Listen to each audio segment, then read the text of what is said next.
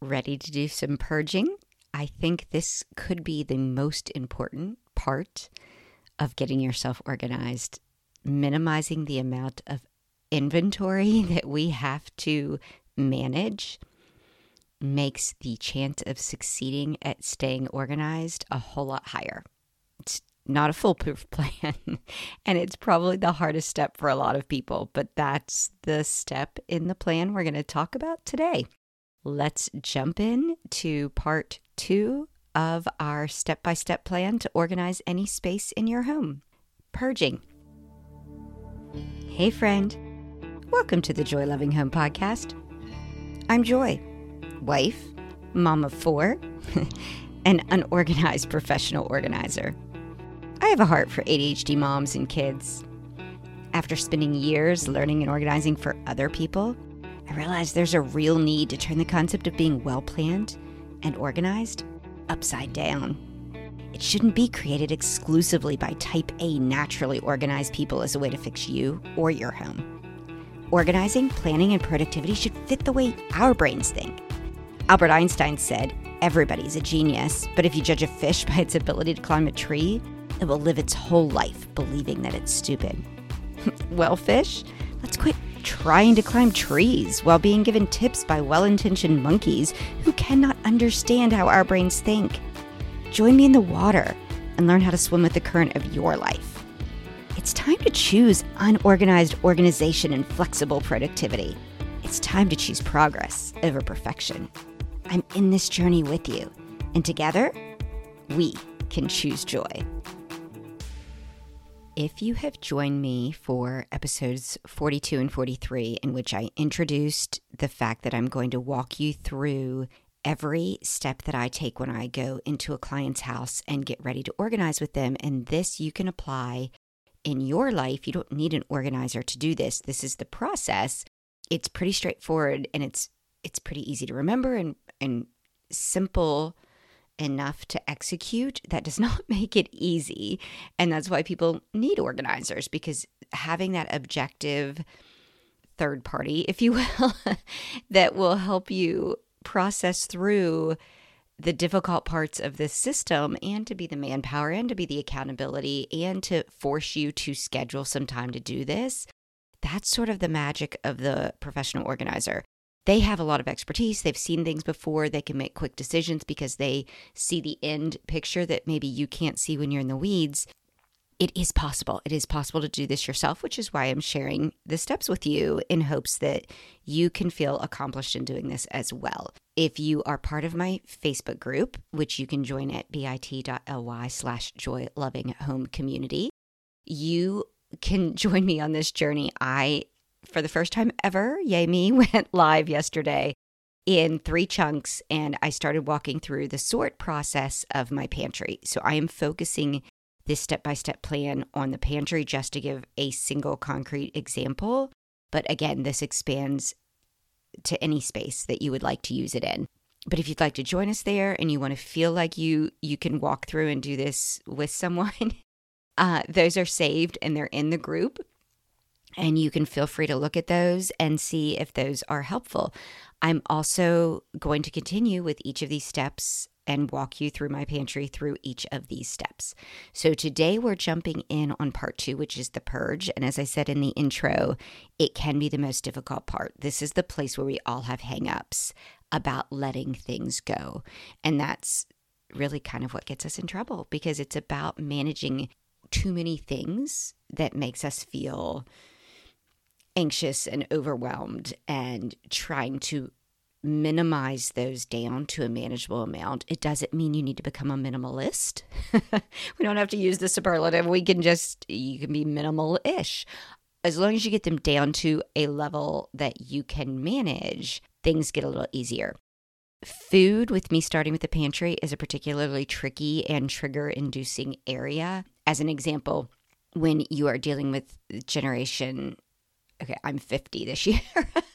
so my parents' generation were raised by people who experienced the Great Depression, and there was a lot of um, we had we had more it was before the time of excess in America, let's say it that way. It was before the 80s. and people would not allow anything to ever be wasted. And that's supremely admirable. And I think a lot of us are trying to get back to that where things are not so easily thrown out um, and we look at things with more value now. And food can be particularly triggering because if you've ever been in a position where you have ever truly known hunger or truly not known where the next meal could come from, it's difficult to ever let go of anything in the food realm. And it's very difficult to deal with wasting food. So I don't want to be triggering to anybody. I want to respect that perspective because I know it's very real. When I have helped my mom downsize, one of our difficult things is she loves to bake. And, and if this is your area and this is your space, she loves to cook too. You want to have an inventory of things around. Combine that with she grew up fairly poor. She was raised by parents who knew want and to be able to turn sort of that trigger off in your brain of no i have to save everything and i have to make sure i have extra and then she lived for over 40 years in a community that got heavy snow and there would be times when you could not get out so you had to have a certain amount of inventory to know that you were going to make it until the roads were clear again and so she now lives in the south that is a very very very rare occurrence that maybe roads could get icy and kind of shut down for a little bit. But she's not in a situation where it would be dire anymore. And yet you, it, you can't switch off learned behaviors like that very easily. So take all of these suggestions on the surface level of what they are. They're just suggestions, but you have to push them against your unique and realistic lifestyle that I spoke about in the intro in episode 42 and give yourself grace that if this is not an area that you're willing to let anything go in, that's okay. Let's just come up with a solution as to how to manage through if you feel a strong need to have that much inventory. Again, it's not a judgment issue, it's being realistic about what your what your strongholds are, I guess, and having grace and knowing you have them for a reason. They they just don't appear out of nowhere with all of that being said, I'm going to go ahead and talk about what the, the general guidelines around a purge would be, and we'll go from there. If you've gotten this far, you answered some introduction questions for yourself, you have sorted the things out of your space, and in this case, the pantry, into like piles. So, sorting is just putting like with like into, in my case, very broad categories because you're just trying to keep it easy and simple and not get yourself stuck in any place. Now, focusing on only one segment at a time, it's time to start figuring out what you want to purge. And purge is just getting rid of. Getting rid of can mean it's expired and it needs to go in the trash can. Getting rid of means I am never, and my family is never going to eat this item. Why is it taking up space in my pantry? And if it's not expired and you can start creating a box of food donations that you're going to take to a food bank, then that's wonderful because somebody might like to eat that.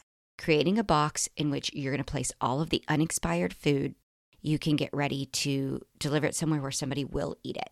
Looking at expiration dates, looking at whether you actually will eat that food as a family. And be brutal about that because it really makes no sense to store something that someone else could use and just waiting for it to expire so then you feel less guilty about getting rid of it. Get rid of it now if someone else can use it. Additionally, if you are someone who has stacked up a whole lot of extras and you're starting to look at these dates and you're like, oh, they're not expired. I, am going to keep this. And then you realize, oh, I have so many of these things that I don't know if we can finish all of them before they do become expired. If you suddenly find yourself with that many extras, donate some of those to the food bank as well. You're going to feel good about allowing somebody else who could be hungry to eat. You don't have to feel guilty later that you let food expire and it, and it got wasted. it's not just looking for expired food, it's looking at can we consume all of this before it does expire? We kind of try and be realistic about that as well. Once you have weeded out what you don't want, you're left with hopefully a smaller pile that is very realistic and this you're like this fits. A good thing to do right now just to sort of multitask and double up is to consider also creating a grocery list of things you might know that's missing. I say that with great caution because I'm trying not to get y'all distracted, but if you always like to have, I don't know, let's say some brown sugar on hand. I just first thing I could think of. And you realized you threw yours away because it was hard as a rock and it expired two years ago. A, one would question, do you really need to always have brown sugar around?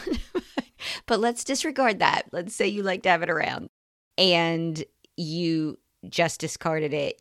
It might not be the worst thing in the world to jot down either like in a notes app or on a piece of paper or whatever that you now need to go buy this fresh. Don't buy 10 of them, buy one. but, but you could keep a little inventory of what is missing, especially if you are purging some things that have expired and you now know, oh gosh, I need that. Or you thought you had something in the category and it's missing, and you now are like, let me write this down because I should normally always keep this on hand. I digress because that's a little out of the realm. Let's focus back on purging. So you have each little pile, you're just going pile to pile to pile. So each sorted ex- section, you're looking for the expired uh, dates, you're getting rid of the things you know you can't use and you know that you won't use. And that's really the basics of the purge.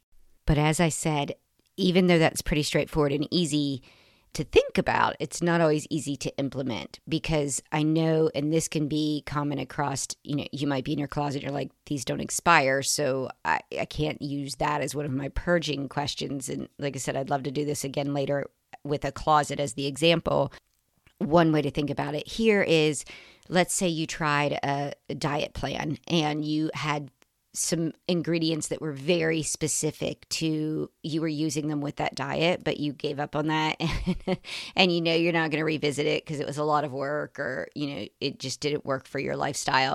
But you spent good money on some real specialty ingredients and that stuff is not expired but it's also already open so you can't necessarily donate it. Does it still make sense then to store it that is one of our biggest hang- hangups with purging is I spent good money on this. It feels really wrong to throw it away. A, obviously you could see if anybody else you know is currently following that diet and you're like, "Hey, I have all this specialty food. Let me donate it to you." Um, which would work great if that happens, but it's also an extra step. It's a lot of work and what you will hear a lot of organizers saying when they're trying to get people to minimize the amount of things is the money was already spent. Holding on to it and storing it does not bring the money back. Storing it and not using it doesn't make it more or less valuable. It is literally costing you more storing it. It's it's costing you the mental capacity to know it's in there. It's costing you physical space when you could minimize things down. The value has been used. You made your value and effort at that particular diet plan or whatever it was that you were doing, that was a season. That season is over and it's time to move on to something new. Storing it doesn't fix any of those. It doesn't resolve any of your guilt or your hangup or the fact that you spent the money. So that's where things like purging can get tricky. And that's where, when you've got an extra person talking things through with you, and if you guys want to, ask questions like that in the Facebook group. I'm happy to answer and happy to talk people through questions that will benefit them. So if you want to like snap a picture and go, I'm struggling with getting rid of this, I'm happy to talk you through those things. I'll respond and we can um, help others because they see they're going to have similar items and similar hangups and it's a great way to see what it is i mean that is the value of having an outside person is to be able to talk you through the places that you get stuck and you get hung up what i want you to keep circling back to and why i did that intro podcast episode 42 was that I wanted you to keep your why in mind. If you look at the item you're struggling to purge, but you know you should get rid of it, but you can't make yourself do it, is go back to that why of is this serving what I wanted this pantry to function like? Is this serving that I wanted it to be easy to look in and know that everything in here is something I use? Does it make this easy to clean up and put away? Does it save space for the things we use all the time? Or is it not earning its space in this pantry? Hopefully that helps. And again, if you get hung up, reach out. I will try and talk you through it. Now, the last little thing I want you to do is once you've gone pile to pile to pile to pile and you have purged down every one of your sorted piles, if there's anywhere that you're like, okay, now it makes sense to shift these together or to regroup this or to combine these two piles, then go ahead and do that now while they're on your countertop so that you'll be ready for the next step, which is the A, which is to assign homes for places. So I hope that helps. I'm going to jump off so that you can work on these things. I actually recorded last night a video where I discussed the purging step and the assigning homes step. And I'm going to post that in the Facebook group. I'm not going to do that as a live just because I was trying to get some things put away last night and it felt way too late to go live. So I did it as a recording. I'll post that recording and then I'll go live with the other steps today. But I just wanted to get this out for those of you that are waiting to take to tackle this next step in the organizing your space process of your pantry. Until next time, choose joy. Did we just connect? Do you feel at home here? Oh gosh, then please do me a favor. I'd love to have you here for the next episode. And to do that, you need to follow or subscribe or hit the little plus button, whatever it takes to be here next time I drop an episode. And while you're at it, if you could scroll down and find where people rate and review the podcast, and if you would add your thoughts, it would mean the world to me. First of all, it would help other moms like us find me, and they wouldn't have to feel so alone but I actually just like hearing from you. It means a lot to know your thoughts, and so that I can keep doing a, a good job and having episodes that mean something to you. So connect with me. DM me on Instagram. I'm at Joy Loving Home. Or you can email me, joy at joylovinghome.com. Or join my community. It's bit.ly slash joylovinghome community. I can't wait to hear from you. And remember, keep choosing joy.